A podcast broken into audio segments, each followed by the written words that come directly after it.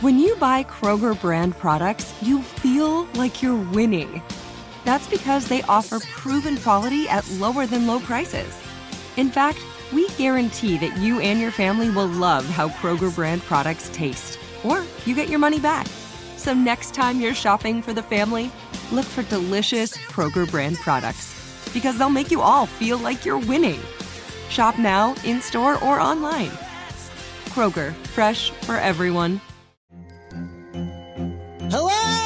Acclaimed comics writer and notorious Scott Summers hater, Rosie Knight. Well, hello, Emmy winning podcaster and totally unbiased Targaryen royal supporter, Jason Concepcion. Somehow the X Ray Vision podcast has returned. And like always, we'll be here every week. You'll hear from TV writers, actors, comics creators, pop culture critics. Nothing is off the table. Listen to X Ray Vision on the iHeartRadio app, Apple Podcasts, or wherever you get your podcasts. What's up, everybody? This is Stephen A. Smith, host of the Stephen A. Smith Show podcast. Tune in every Monday, Wednesday, and Friday at the very least as I bring you all new episodes that feature the biggest headlines in the world of sports, pop culture, business, and I answer your phone calls and respond to your tweets. You'll hear my unfiltered opinions and straight shooter interviews with top celebrities and game changers. All that and more. So listen to the Stephen A. Smith Show podcast on the iHeartRadio app, Apple Podcast, or wherever you get your podcast. Go behind the wheel, under the hood, and beyond with car stuff from howstuffworks.com. Welcome to Car Stuff. I'm Scott Benjamin. And I am Ben, not a royal, Bowlin. Not a royal. Very important distinction to make in this episode, right? Yes, sir. Yes, sir. Now, this is the second time we're going to dip into uh, the book that you gave me for your birthday, which uh, you'll have to listen to a previous episode to understand what that means exactly, but uh, thanks again. Hey, thank and you. Uh, it's called Strange But True Tales of Car Collecting. That's by Keith Martin. And there was a very interesting story in here about the Sultan of Brunei and his car collection. Yeah, so a lot of people listening here have probably heard of the country Brunei, but may not know too much about it. Uh, Brunei does have a sultan. That is not an anachronism or a joke that we're making. Brunei is a sovereign state. It's on the north coast of Borneo. Uh, they're in Southeast Asia, uh, and it's got a coastline with the South China Sea, but other than that, it's completely surrounded by Malaysia. So it's this one little spot of Malaysia that is its own place with a sultan and with some massive oil wealth. I've heard it described as an island within an island. That's a very good description. But it does have that beautiful coast as well. And there's some interesting stuff that goes on in Brunei, right? I mean, uh, all right, the industry that mainly uh, feeds into the economy of Brunei would be oil and gas, right? Yep. Okay, yep, so absolutely. so the Sultan is profiting from the oil and gas, right? Right. At one time, fun fact for all you listeners out there, the Sultan of Brunei was the world's richest individual, the richest man on earth, uh, as far as we can estimate. Yeah. What valued at something like I, I mean, his net worth is some somewhere in the neighborhood of like twenty billion dollars or something like that. With a B. With a B, that's right. So uh, you're talking about huge, huge amounts of money, and I, I'd like to talk about his palace at some point, but uh, maybe not yet because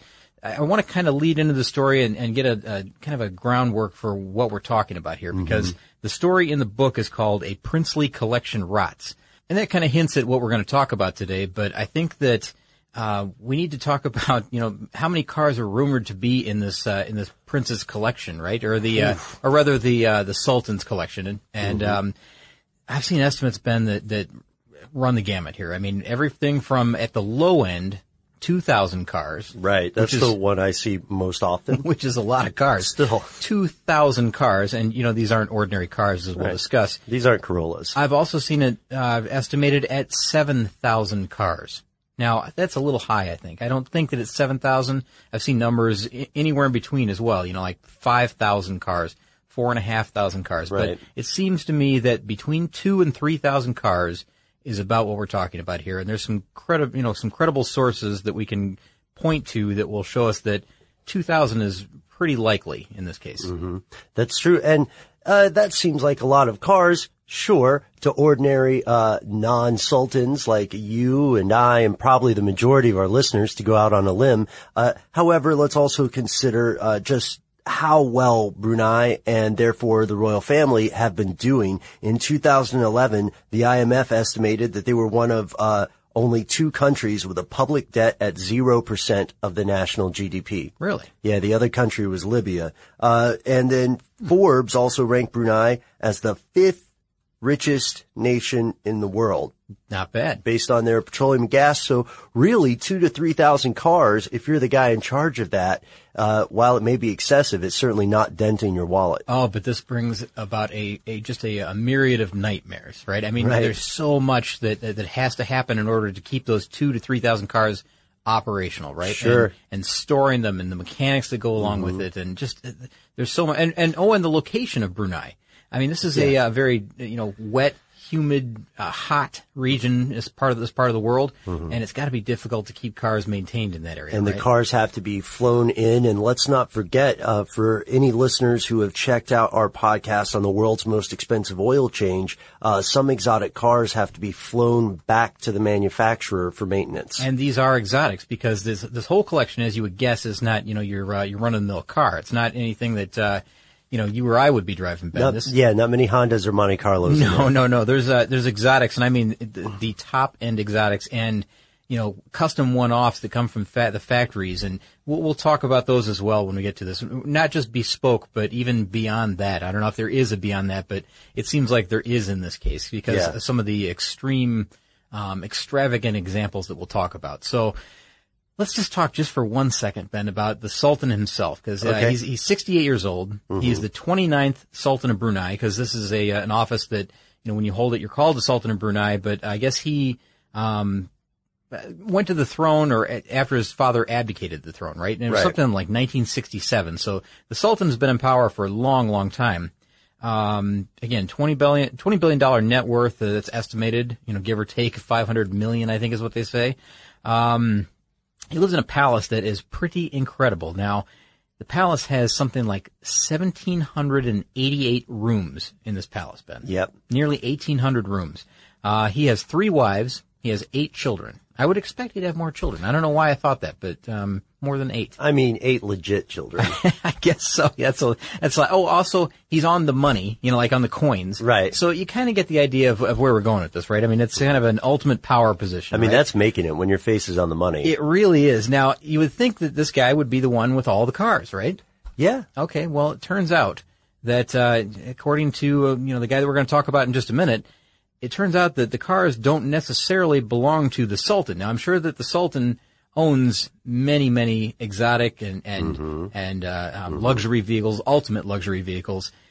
However, th- this collection, the one that we, we typically see photos of or, you know, have heard about, belongs to his brother, his third brother, Prince Jefri. Ah, yes, the notorious playboy of Brunei, Prince Jefri, that's J-E-F-R-I, although, uh, some sources say he preferred to be called Robin, which we'll get to in a moment. Robin. Yeah. Oh, hang on, buddy. You'll like that I didn't yeah. know that. Uh, so, uh, Prince Jefri is the youngest. He is about 59 at the time of this recording.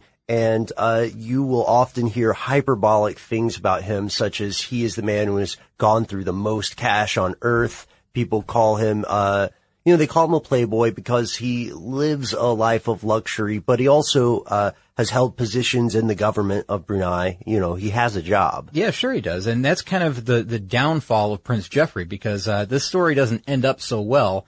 I mean, it, I guess uh, you know modern day they've seen him around in Brunei, so he's not like he's disappeared or anything like that. But uh, there were some bad times for Prince Jefri following the very very good times. Right, So he was uh, he was I guess the minister of finance for Brunei all the way up until about 1997, and he controlled the revenue from oil and gas through uh, the BIA, which is Brunei Investment Authority, and a complete network of companies under the name of Amedeo. Mm-hmm. And he, of course, he, you know, along the, the way, he's making millions and millions and millions of dollars, if not billions, Right. at this point. And uh, he had a taste for exotic and fine automobiles, and it was really kind of an, it was an, I guess, an endless obsession with him to uh, to get more and better vehicles along the way. Yes, kind of similar to the Schlumpf obsession Mm-hmm. uh, that we talked about in an earlier episode. Exactly, but the, the, the problem with this one, or the uh, I don't know if it's a problem, but the accelerant in this one is that he had virtually endless cash to do what he wanted. Whereas the Schlumpfs were limited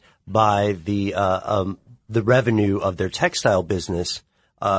Uh, the, So, oh, somewhat, right? yeah, somewhat. Somewhat, as was Prince Jefri, somewhat. because- Yeah, but there, there are two different somewhats there. Uh, yeah, I guess so. But, uh, you know, the, the whole thing, the downfall of this whole thing, Mm-hmm. because there was some, uh, some dirtiness going on here as well, Ben. Right. Yeah. He was, he, he was embezzling. Now there, there's a difference here, a distinction that we should make. Now, Scott, you and I come from the United States, so we don't have a, a le- we don't legally speaking have a royal family.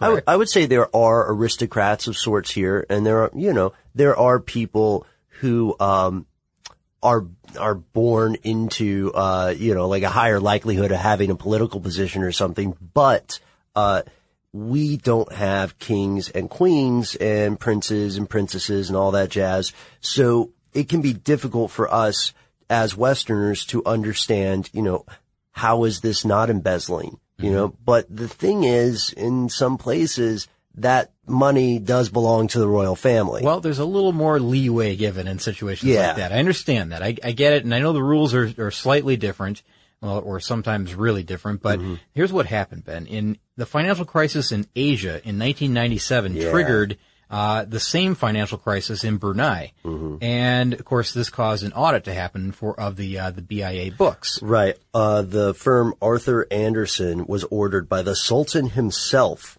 to audit the books of the Brunei Investment Authority, and they found that between 1983 and 1998, some 40 billion in what was called special transfers were made by the BIA, uh, and that Prince Jefri had personally squandered 14.8 billion of that 40 billion. What is going on here? Because between 1983 and 1998, I mean that's uh, 15 years, right? Yeah. All right, 15 years, you're spending nearly 15 billion dollars. I mean, I would think that it would be difficult to spend a billion dollars a year. I mean, but maybe maybe I'm way off in this, Ben, but I would think it would be actually kind of hard to do that.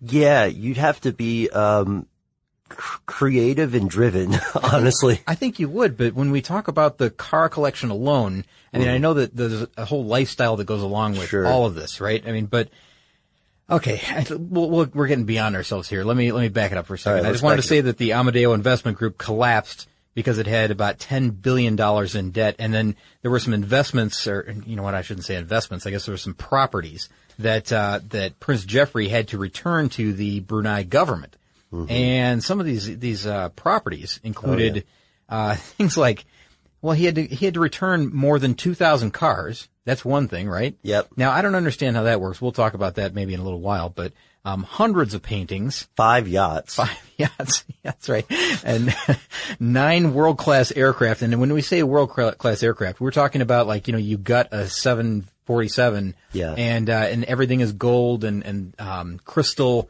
and the finest of rugs on the floor and. It's just a mansion in the sky. it's amazing. If you ever see the, uh, you know, some of these, uh, uh, well, pictures, I guess, of the, the aircraft that he has not restored, but more or less, uh, you know, redone, I guess. How do you want to say that, maybe? um, I would say, uh, well, they are bespoke, um, yeah, bespoke. modified. Well, Yeah. modified doesn't quite cut it. Oh, I wouldn't say so. When you see the inside of these, it's just incredible. So anyways, take a look at those, but, you know, um, nine world-class aircraft.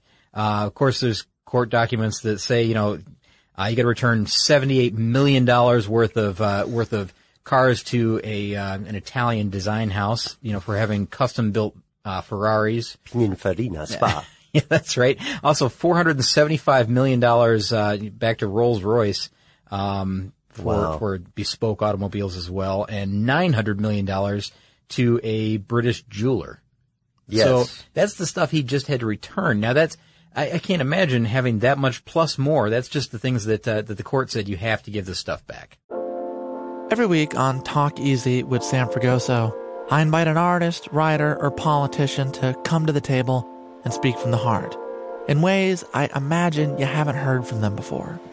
Some of my favorites are with Tom Hanks, Margaret Atwood, Questlove, Cate Blanchett, and Oscar Isaac.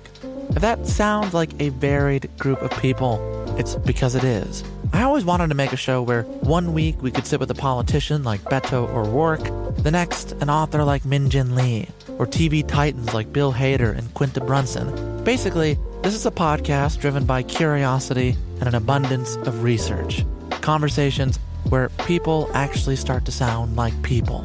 In recent weeks, I sat with Dan Levy, Ava DuVernay, Benny Safdie, and the editor of The New Yorker, David Remnick. You can listen to Talk Easy with Sam Fragoso on the iHeartRadio app, Apple Podcasts, or wherever you get your podcasts. I hope to see you there.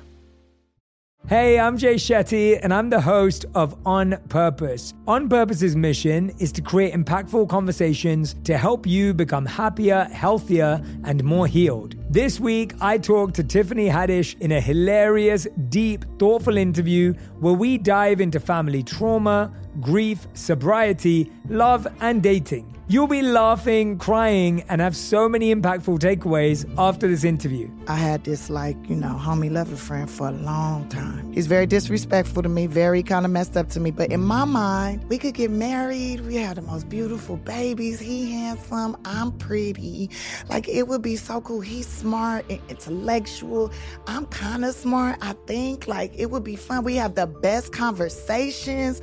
Like, we have fun, but then he would treat me like crap. Listen to On Purpose with Jay Shetty on the iHeartRadio app, Apple Podcast, or wherever you get your podcasts. Trust me, you won't want to miss this one. Imagine you ask two people the same exact set of seven questions. I'm Minnie Driver, and this was the idea I set out to explore in my podcast, Minnie Questions. This year, we bring a whole new group of guests to answer the same seven questions, including actress and star of the mega hit sitcom Friends, Courteney Cox. You can't go around it, so you just go through it. This is a roadblock. It's gonna catch you down the road. Go through it. Deal with it. Comedian, writer, and star of the series Catastrophe, Rob Delaney. I shouldn't feel guilty about my son's death. He died of a brain tumor. It's part of what happens when your kid dies. Intellectually, you'll understand that it's not your fault, but you'll still feel guilty. Alt rock icon, Liz Phair. That personal disaster wrote Guyville. So everything comes out of a dead end. And many, many more.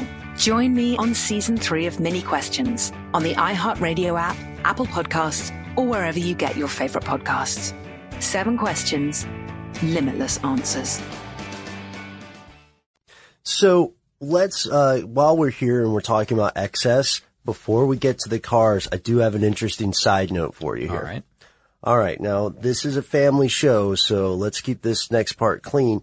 Uh, Scott, Prince Jefri, in addition to his love of cars and his huge collection of cars, had a harem. Did he really? In the, like, in the 80s and 90s, that was still happening. Hmm. Um, and there, there's a lady who came from New Jersey named Jillian Lauren, and she wrote a book about her time in Prince Jefri's harem. Now this is interesting because I had always heard that the, the Sultan had a harem. And it was kind of an infamous tale, I guess, that the Sultan had a harem, but I'd never heard that Prince Jefri had a harem. Maybe it was him and not the Sultan. Oh, yeah, maybe it's like the cars, huh? You don't Uh, know? Maybe, I don't know. Well, here's uh here's the thing. The the stories that we heard, that's how that's where I got the name Robin because according to the author of Some Girls My Life in a Harem, uh he enjoyed being called like he wanted people to call him Robin and uh, it was one of the vanity license plates on his rolls, Oh, no one of his rolls. So that is seen as corroborating evidence. Uh, but she, uh, she left the harem eventually. You know, she was there consensually. And, uh, when she came back and she wrote the book, she later married the bass player of Weezer. that's, that's a strange side note. That's, I mean, that's the end of the story. That is weird. Now I know that uh, you know some of the people that were being attracted to this type of lifestyle were like uh, former Miss USA pageant winners and things like that, right? Right. Yeah. Uh, ex-Miss USA Shannon Marketic returned from Brunei in 1997 and she sued both Prince Jefri and the Sultan. Uh, she claimed that she, uh, was held against her will. Jefri claimed, uh, Prince Jefri, that is, claimed diplomatic immunity. Hmm, interesting. All right. So, uh, so there's some a little bit of hinky business going on there at the uh, at the palace, and you know I don't know if it's actually happened at the palace at the the, Brunei, uh, the Sultan of Brunei's palace, or. Right. Because remember, even just the property he had to return, he had to return 500 pieces of property in Brunei, right? Yeah, that's right, and that is uh, that that is Prince Jefri's property. Now, Right. The Sultan Can I just mention his palace before we move on? Yeah, yeah, let's do it. I, I want to get to this car collection. I really do, and uh, and the tale of uh, Michael Sheehan. But um, I, I think we should talk about the palace just for a second as a side note because there's some it's interesting amazing. stuff, right? Yeah. Um, okay, so it's the official residence of the Sultan of Brunei. You would understand that, right? I mean, it's the seat of the Brunei government, Mm-hmm. so it's kind of like uh, right there in Brunei's capital. The construction was completed in 1984, and it cost 1.4 billion U.S. dollars to build this thing. Um, it is the largest residential palace in the world and the largest single-family residence ever built, ever.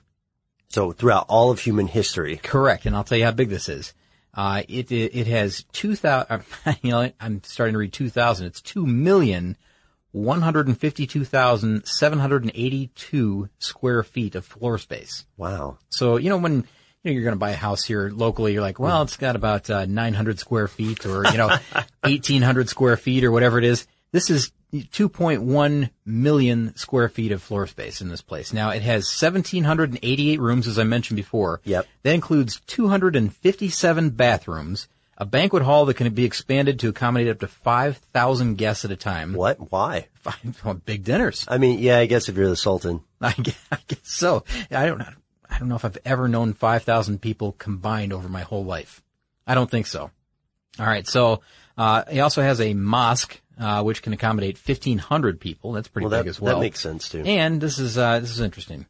The palace also has a 110 car garage. Now that right away tells you that maybe all those cars aren't his, but uh, I'm sure they're outbuildings and things like that, right? Right. But this this palace itself has a 110 car garage. It also has an air conditioned stable for the Sultan's 200 polo ponies. Hang on. Wait. Polo pon- ponies? Polo ponies in the palace. Po- polo ponies in the palace. 200 of them. Wow. Yeah, 200 ponies. All How right, many so- do you need for a game of polo? I don't know. And if you want to go swimming, he's got five swimming pools. So this is a big place. You get the Yeah. idea, right? I mean, it has 18 elevators. Uh, you know, it goes on to like the number of light bulbs. It has 51,000 light bulbs in the palace. Well, it's also, I, I know it sounds ridiculous, but if it really is so big, then uh, it would take, it, it kind of makes sense that there would be more than one swimming pool and things like that because otherwise you, it would be a long, long walk. Yeah, you'd have a, a hike to get to wherever you're going. That would be uh, troublesome. So we I think we've done an okay job of putting uh, the lifestyle right here in perspective. Um, because you know the first question is like, how could somebody walk away from these amazing vehicles? Uh, ladies and gentlemen, Prince Jefri's uh, expenses had been estimated at 50 million a month at one point. 50 million a month. That's amazing. Mean, That's an again, estimate. again, how the heck do you do that? But I think that you do that by going to some of these, uh, these luxury automakers and, and Mhm. sports car makers and saying, I want, uh, specifically, I want this. I need, uh, I need them all to fit me and I want one of every color once you make it. That kind of thing. And that happened often as we go through this story. Mhm. You'll find that he goes to Rolls Royce and says, I, I'm going to order $900 million worth of Rolls Royce cars and I want all of them different and I want them, uh, here, you know, I'll, I will work with the designers and how, how to lay them out. Um, he Right. does the same thing at Ferrari, does the same thing Mhm. at Bentley. I mean, it's just ac- across the board, just throwing cash at them. And now we have set the stage and we are entering a, a fantastic story by Michael Sheehan. Yeah. Now, of course, all these rumors and everything, you know, online, print, word of mouth, all this, but Michael Sheehan, to me, has the most credible story of, of this collection Yeah, and, and what he saw because he was invited there to see uh, the collection or to buy a couple of cars from the collection because Yep. Michael Sheehan is, um, he's an owner and operator of a site called FerrarisOnline.com. And he's a Ferrari historian, a race car driver, a columnist, um, and an exotic car broker. So, you know, you want a Ferrari, you can go to him. He happened to get an invite to come and look at a couple of, uh, a couple of vehicles, more than a couple. I think he was invited to look at like 14 or 15 Uh, yeah, cars. uh, 13 Ferraris and McLaren F1s. Okay, so you know he's invited to see a specific set of vehicles within the Prince's collection in 2002, and so Mhm. this is you know 12 years ago at this point, and what he saw there was absolutely astounding. Right, yeah. After the negotiations, he agreed to buy two McLarens, uh, Ferrari F40LM, uh, 288 GTO, uh, and those were for his clients. And he also had an option to buy another 16 McLarens and Ferraris. But when he got there, he stayed at a really swank place called the Empire Hotel. This was also built by Prince Jefri. Uh, it has, let's see, Scott, it cost 1.1 billion to build. Uh, he describes it as beyond opulent. Uh, and even though, he says, the Empire was built to accommodate over a thousand guests, I never saw more than a dozen people in the hotel at any time. How weird. Now I looked at photos of the Empire Hotel. It's beautiful. It's amazing. It really is. And beyond opulent is a, is a great way to describe it. It's a bit gaudy, I guess, in the way that, you know, it's, it's overdone, really. But Yeah. it's, it's gorgeous. It's huge. And again, there's nobody there. He also mentions that he went to a place called, uh, Park. Uh-huh. And that is the largest, most expensive amusement park in all of Southeast Asia. But he says it was also completely, almost abandoned. I mean, there were very, very few people there. The thing is about that park has been, that's also free to, uh, to, to, to go and visit. I mean, you don't have to pay anything to go into this amusement park. Right, yeah. And, and I think there have been different periods where they charge you a little bit, they don't charge you anything, but, uh, it's, it's also built by Prince Jefri, you know, of course, uh, cost him a billion dollars again. Uh, but again, there's no admission being charged to this and it's almost empty. It's how strange is that? Yeah. Do, wait, do you think the Empire Hotel is tacky though? I, I think a little bit. Yeah, Really? I think a little bit. All it's, uh, it's a little bit overdone for me. I mean, it's not what I would do. I'll admit that. Mhm, sure. Um, you know, I don't like a whole lot of flash, but, but I thought it was, I would, I would stay there. Well, it's pretty, I know, but, uh, you know, there's probably a good reason that there's not many tourists in Brunei, right? Every week on Talk Easy with Sam Fragoso, I invite an artist, writer, or politician to come to the table and speak from the heart in ways I imagine you haven't heard from them before. Some of my favorites are with Tom Hanks, Margaret Atwood, Questlove, Cate Blanchett, and Oscar Isaac. If that sounds like a varied group of people, it's because it is. I always wanted to make a show where one week we could sit with a politician like Beto O'Rourke, the next an author like Min Jin Lee, or TV titans like Bill Hader and Quinta Brunson. Basically, this is a podcast driven by curiosity and an abundance of research. Conversations where people actually start to sound like people. In recent weeks, I sat with Dan Levy, Ava DuVernay, Benny Safdie, and the editor of The New Yorker, David Remnick. You can listen to Talk Easy with Sam Fragoso on the iHeartRadio app, Apple Podcasts, or wherever you get your podcasts. I hope to see you there. Hey, I'm Jay Shetty, and I'm the host of On Purpose. On Purpose's mission is to create impactful conversations to help you become happier, healthier, and more healed. This week, I talked to Tiffany Haddish in a hilarious, deep, thoughtful interview where we dive into family trauma, grief, sobriety, love, and dating. You'll be laughing, crying, and have so many impactful takeaways after this interview. I had this like, you know, homie lover friend for a long time. He's very disrespectful to me, very kind of messed up to me. But in my mind, we could get married. We had the most beautiful babies. He handsome, I'm pretty. Like it would be so cool. He's smart and intellectual. I'm kind of smart, I think. Like it would be fun. We have the best conversations. Like we have fun, but then he would treat me like crap. Listen to On Purpose with Jay Shetty on the iHeartRadio app, Apple Podcast, or wherever you get your podcasts. Trust me, you won't want to miss this one. Imagine you ask two people the same exact set of seven questions. I'm Minnie Driver, and this was the idea I set out to explore in my podcast, Minnie Questions. This year, we bring a whole new group of guests to answer the same seven questions, including actress and star of the mega hit sitcom Friends, Courteney Cox, You can't go around it, so you just go through it. This is a roadblock. It's gonna catch you down the road. Go through it. Deal with it. comedian, writer, and star of the series Catastrophe, Rob Delaney. I shouldn't feel guilty about my son's death. He died of a brain tumor. It's part of what happens when your kid dies. Intellectually, you'll understand that it's not your fault, but you'll still feel guilty. alt rock icon Liz Phair, That personal disaster wrote Guyville. So everything comes out of a dead end. and many, many more. Join me on season three of Minnie Questions on the iHeartRadio app, Apple Podcasts, or wherever you get your favorite podcasts. Seven questions, limitless answers. Ah, that is true. Uh, as a Muslim country, Brunei has a couple of laws that might turn off some uh, jet setters from other countries. One of the big ones being that there is no alcohol allowed. It is forbidden. It is haram. Uh, there's no nightlife, really. Mhm. Um, Because there's no alcohol. well, you know, I don't know if that's a one-to-one link. Now maybe. maybe, but uh, but also as as Sheehan says, he saw virtually no tourists. Mm-hmm. So that that was counterintuitive to me because Brunei is a place that I would love to visit. You know, Well, maybe, yeah, but I, I think the vast majority of people are looking for something to do in the evening as well. And if there's almost no nightlife, you know, there, if there's almost, uh, well, there's actually, there's no alcohol there. Right. I wonder what other strict laws there are that, uh, that, you know, we as Westerners might not understand, you know, Mm-hmm. until you really dig into the country and, and realize like, well, I'm there, I can't do this. I can't, I can't do Mm-hmm. this and I'm, I'm normally accustomed to doing that, you know, when I'm on vacation. well, probably uh, violating Ramadan is a big deal. You Probably. know, eating during the the forbidden time there. Um, yeah, you're right. There, it's always a good idea. A lot of our listeners, you know, uh, have traveled to other countries, so everybody hopefully knows this. Whenever you're going somewhere, do your research first Yeah. because it's easy to accidentally break a law. Yeah, but I, I totally agree with you. I think this would be a fascinating place to visit. I mean, it, it looks beautiful from all the photos that I've seen. I mean, it's got a great location, right? Yeah. Uh, the climate's a little hot and humid for someone like me, but, uh, then again, so's Florida and I go there.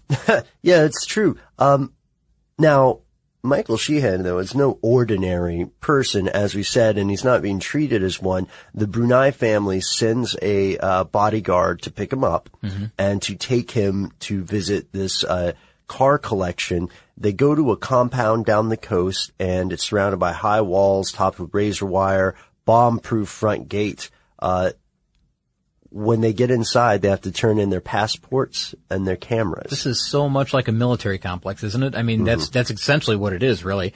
And the other thing is that, you know, he's, he's extremely lucky, I guess, to have been selected to see this car collection That's at all. winning a lottery, It- really. It, really is because very few people have seen the extent of the car collection. They'll see them one at a time, you know, with Prince Jefri as he makes a trip to London or, you know, wherever. But you're not going to get the, you're not going to be able to grasp the full, the full collection all at one time. So here he is. He's being invited into the compound. They went through many, many buildings, right? Yeah, it reminds me of like the Cave of Wonders in all the in all the old fairy tales. Yeah, they went through. Uh, at first, they went through one two-story building, then they went through another one, and there were 120 cars on each level. Then they went to another one. Yeah.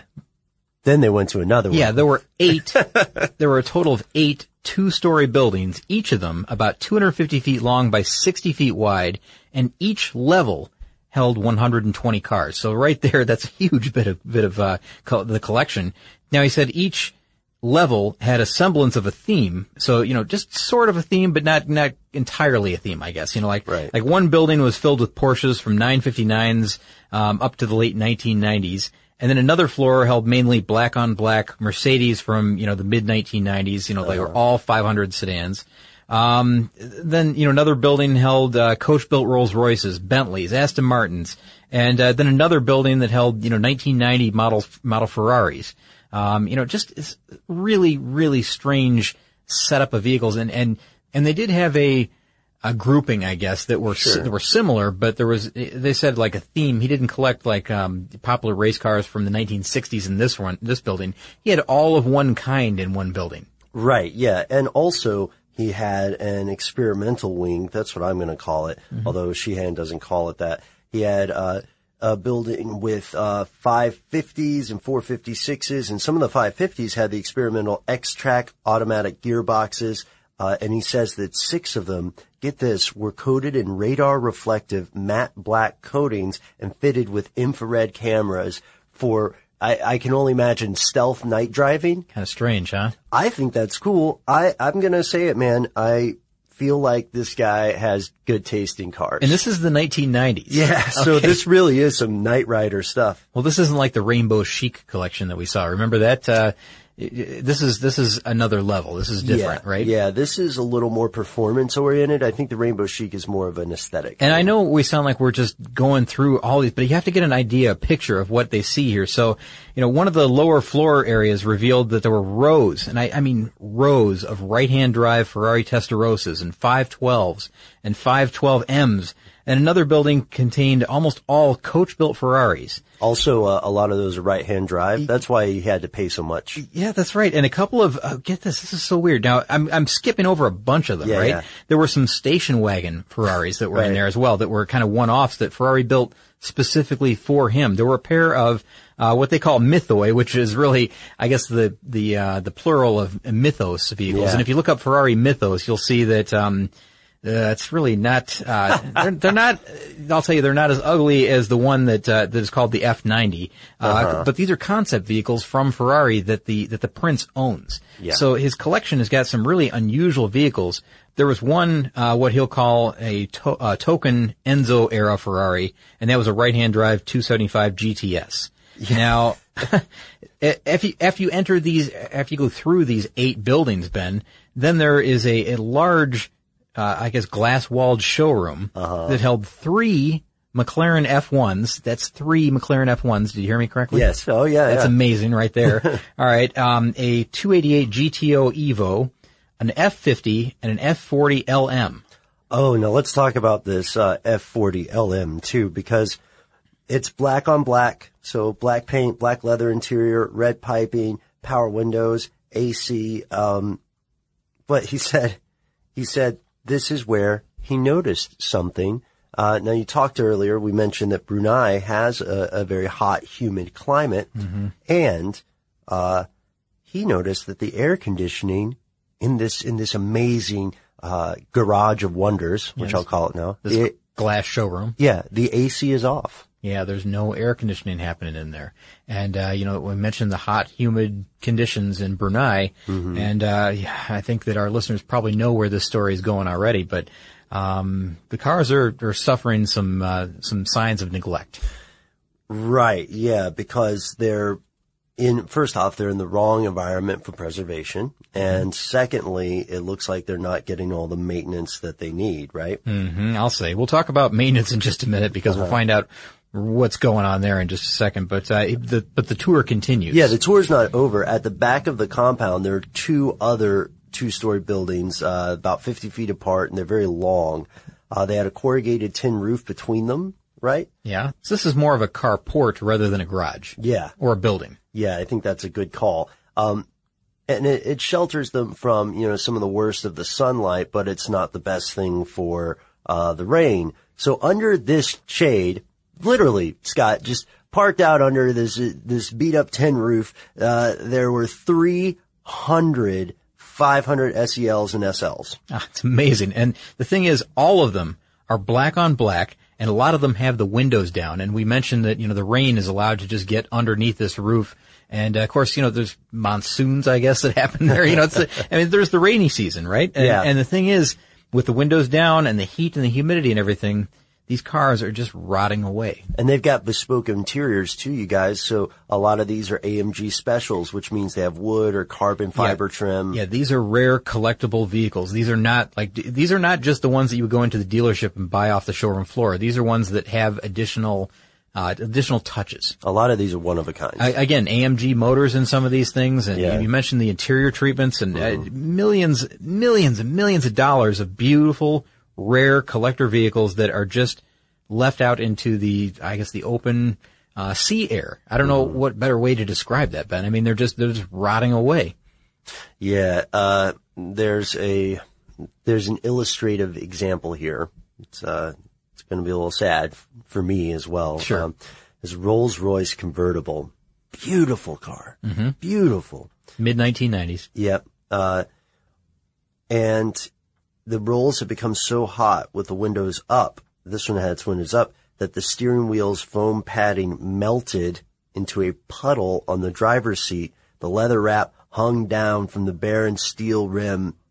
And he has an interesting comparison. Sure. Yeah. I'm not going to read on family. We'll say it was like a deflated airbag. How about that? That's perfect. Okay. Yeah, yeah, and uh, and the entire interior. says Michael, was fuzzy with mold from the heat and the humidity. And that's, that's the thing that gets me, man, is that, you know, even down here, down south, we know that if you leave a car out too long in the heat, uh, with the windows up over summer, it's going to damage the car. The interior will crack. Uh, it is quite possible, especially if moisture gets in, that mold will grow.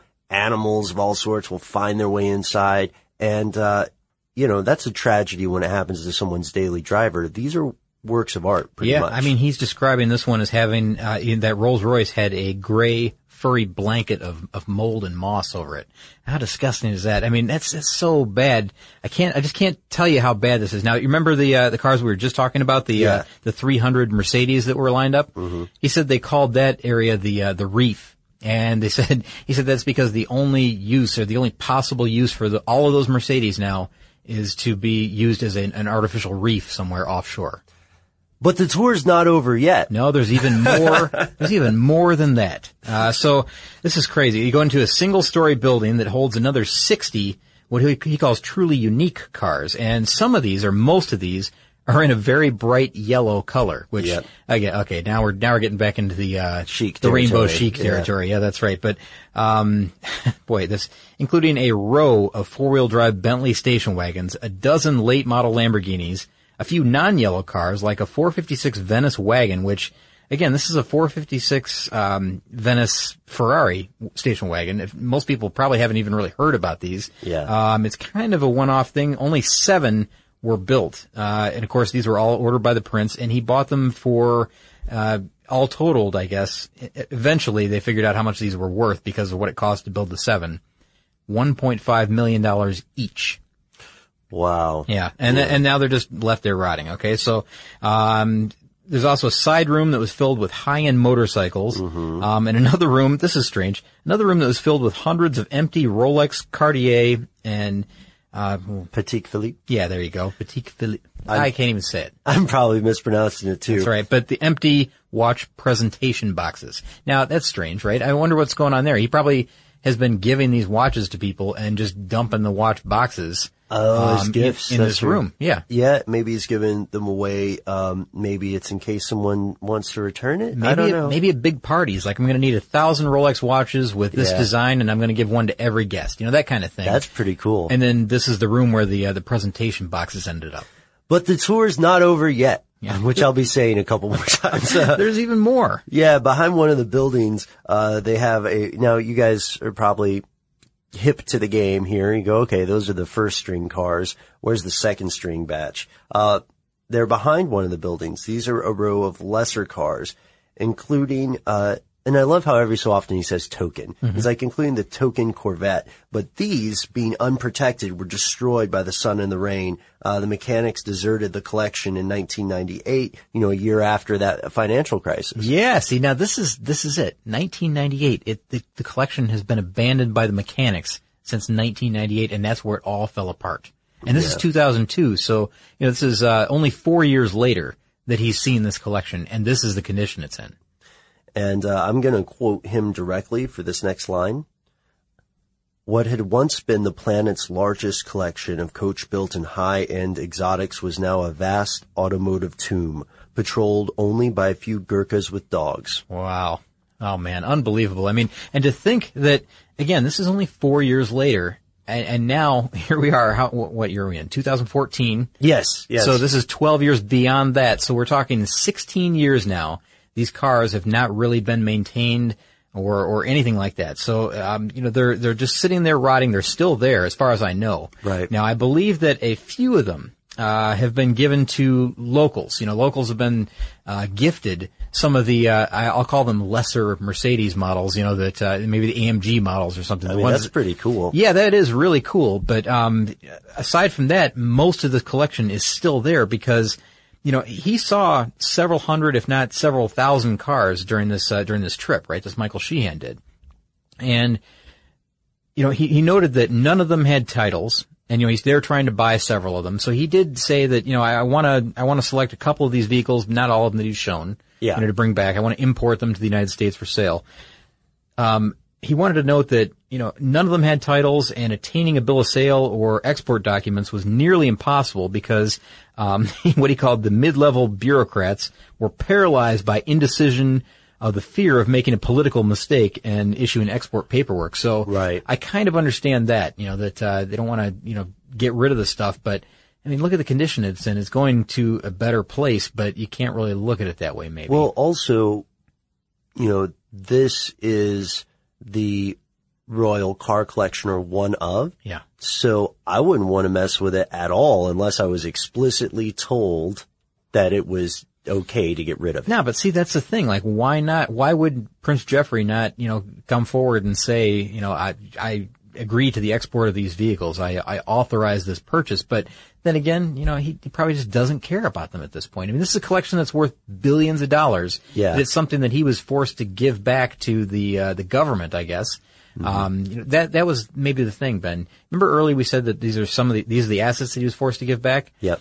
He doesn't really own them anymore, so maybe he can't even intervene and say like, I authorize a sale. It's probably just a, government legislation nightmare to get these things out. And and if you also think about it, there's a bit of a catch twenty two. If the question is, well, why doesn't the Sultan say this get rid of these cars? The catch twenty two here is who's going to go to the Sultan and say, you know, par- pardon me, Your Highness, Yeah. um, I know that you're running the country, but those are some sweet Mercedes, and I'd kind of like to sell them. Yeah, you remember how your brother kind of screwed things up about oh uh, yeah, about no. 15 years ago? I feel like that is ooh, that is a that is a no. yeah, you would definitely not say that. Now, Yeah. okay, so so Michael kind of wraps this whole thing up, and I'll, I'll have kind of a wrap of my own here, but Yeah. um, he kind of wraps things up by saying that although his trip to Brunei was an amazing cultural and an automotive experience, of course, because he saw cars that he didn't even know existed really. Um, they were never able to get a single car out of the collection because of that paperwork nightmare. And he says, you know, at the time when this is written, it was eight more years, but it's longer than that now. It's 12 years, 12 more years in a steamy, tropical rainforest type environment. None of those cars are even savable at this point because when it was just four years on after the mechanics Yeah. had left, um, most of them were unsavable at that point. So, you know, here we are, well, geez, I want to say 17, 16, 17 years later. Uh, it, it- pretty much all hope is given up at this point. I mean, uh, the rainforest is like any other forest, man. If you leave something in it long enough, it's going to eat it. Nature always conquers. You know, Ben, whenever I'm listening to like home repair type shows on the weekends and stuff, and I do that because I'm, Yeah. you know, I'm a middle-aged guy. I do that. So, uh, you know, anytime anybody brings up water issues, you know, the, uh, the mantra is always, um, you know, water always wins. And It's it's, true. it's true. And nature always wins as well. I mean, it just seems to, uh, seems to take over. We've all, we've all seen the, uh, the, uh, the program, what is it, like, the world, or the earth after humans or something Oh, like yeah, that, or yeah. earth after man. I yeah, forget what it's called It's like exactly. Earth without us or Yeah, after like, us. Like how long will things last just on their own? And it's not very long. No, as a matter of fact, not to be too survivalist about it, but if you live in the United States and things go to pot, then uh, your best bet for continuous energy is probably the Hoover Dam. Oh man, that's, that's crazy. That's my it? one takeaway from that from that immensely depressing show. I know it is depressing. You're right. All right, so let's uh, let's move back Yeah, on yeah. here because I've got kind of a, a small wrap up, unless there's more that you'd like to add about the collection at this point. But I can kind of sum up what he saw really. And- Yeah, yeah, let's hear- let's give hear it- that. Okay, so I- just kind of going through this and, and drawing out a, a quick outline of what he saw. The compound contains at least, you know, this is just what he reported, eight two-story buildings, a large glass-walled showroom, a windowless theater, which I don't even know if we mentioned that or not, two long two-story buildings with very little cover, a single-story building with mostly, that one with mostly yellow cars, a side room with high-end motorcycles. All of these are packed with exotics and rare vehicles and even a few bespoke, um, I guess what we'll call ordinary cars as well. So again, none of these have been started even since 2002. That was what, five years at that point, or Right. four years at that point. 16 years they haven't run even. Um, you know, 300 Mercedes SLs and SELs. I mean, hundreds, hundreds of Ferraris and Bentleys and, and Porsches and Rolls Royces. Yeah. Uh, just Jaguars and even there, I think there's even a Koenigsegg that I've seen mentioned in there. Um, so, so some newer vehicles. And I, don't- you know what? I'm questioning the Koenigsegg thing. I wonder if that's part of his or not, or the, the Sultans. Yeah. I don't know. But uh, here's the thing. Those cars have not really moved. You know, a couple have gone one place or the other, but as we said, most of them are still in that compound. And I hope that they have gifted some of those to the locals, you know, the Mercedes. Yeah. Like they said that, uh, you know, some of them were, were given away. And I hope that's the case because at least somebody's getting some use out of them. I mean, can you imagine how you would explain that to, you know, your family or something? Like you live in Brunei and, uh, one day, just on a good day, the, the Sultan is like, Hey, Scott, you want a Mercedes? Uh, I, I would love it. He rolls up in his, uh, in his Rolls Royce that, uh, oh, by the way, the Sultan, uh, this is another kind of weird little quirk, I guess, you know, that, uh, the Sultan always at all times, 24-7, Yeah. has a Rolls Royce out in front of the palace that is constantly running. It, they never shut it off. Whoa. It runs all the time. It's ready to go at a moment's notice for him. A Rolls Royce. That's and cool. uh, I thought it was kind of a neat little fact. But so he's a car guy too. But imagine if he did roll up in his uh, in his, in his you know great big Rolls Royce and say, "Guess what I've got for you? I've got a a very low miles Mercedes for you." Um, it's got some kind of funny features to it. It might be yellow. I'm not sure. Um, but uh, but what do you think? Do you want it? Yeah, absolutely. Thank you, Your Highness. Yeah, you might have to deal with a little bit of mold mitigation, but um, other than that, it's pretty good. I don't know how to speak to royalty, Scott. I would probably accidentally get myself uh, executed because I would be too casual. you know, I'm sure it doesn't happen like that. I don't know what the, what the case is here. they maybe probably send out a servant. yeah, maybe it's given to uh, you know some government employees or something. You know that uh, or as bonuses For or like who- a job well done. This is all wild speculation. Yeah, Who we knows- don't know. Who knows what's going on? And honestly, that's the thing. When we dug into this, you know, start to look around, you're going to find so many varying stories about what's happening here. So many, so many uh, conflicting reports of how many cars in the collection, the cars that are there in the collection, like that Koenigsegg that I mentioned. No Yeah. idea. I saw it mentioned one time, so I thought I'd throw it in there. But the the fact remains that yes, there are rows and rows and rows and thousands and thousands of vehicles there. Um, who owns all of them? Who owned all of them? At, you know, from the start, from the get go. Probably Prince Jefri, but uh, the Sultan, he may have his own massive collection still growing somewhere that we don't know about. Mm-hmm. Um, That's true. Just an interesting, interesting uh, tale, I guess. And with that, ladies and gentlemen, we close our story for today. Uh, we hope that you enjoyed hearing about the Sultan of Brunei's car collection as much as we enjoyed presenting on it. Uh, if you have a car collection that you want us to cover, uh, let us know because I'm I'm telling you, Scott, I'm digging these car collection episodes. Yeah, I am too. We've had a few, and uh, there's some real surprises in there. Yeah, there always is because you never know what people will decide they have to collect once they get in that mindset. Um, if you want to check out some of those car collection podcasts that we have been talking about, visit our website, carstuffshow.com, where you can listen to all 600 plus of our podcast. Uh, some candidly better than others, but you know, we, we're getting our sea legs once upon a time. That's right. It's been a while. It has been a long time, my friend. Um, and we're always looking for new episodes. So if you want to help us out, remember that our best episodes come from listener suggestions. And you can talk to us on Facebook. You can follow us on Twitter. You can send us an email directly. We are Car stuff at howstuffworks.com. For more on this and thousands of other topics, visit howstuffworks.com. Let us know what you think. Send an email to podcast at howstuffworks.com.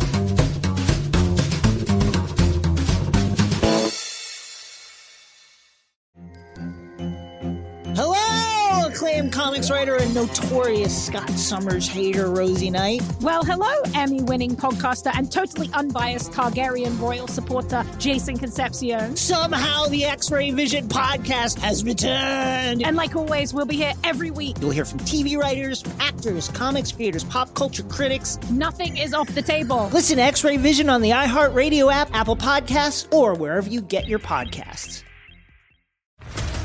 What's up, everybody? This is Stephen A. Smith, host of the Stephen A. Smith Show podcast. Tune in every Monday, Wednesday, and Friday at the very least as I bring you all new episodes that feature the biggest headlines in the world of sports, pop culture, business, and I answer your phone calls and respond to your tweets. You'll hear my unfiltered opinions and straight shooter interviews with top celebrities and game changers.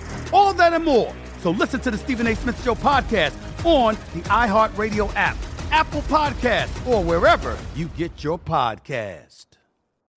As important as choosing the right destination when traveling is choosing the right travel partner. Gene! Gene Fodor. Gene, was good. But be careful. Because the worst trips result when two partners have two different agendas. The CIA really need your help, Gene. Freeze, Americano. Gene, run! Listen to Fodor's Guide to Espionage on the iHeartRadio app, Apple Podcasts, or wherever you get your podcasts.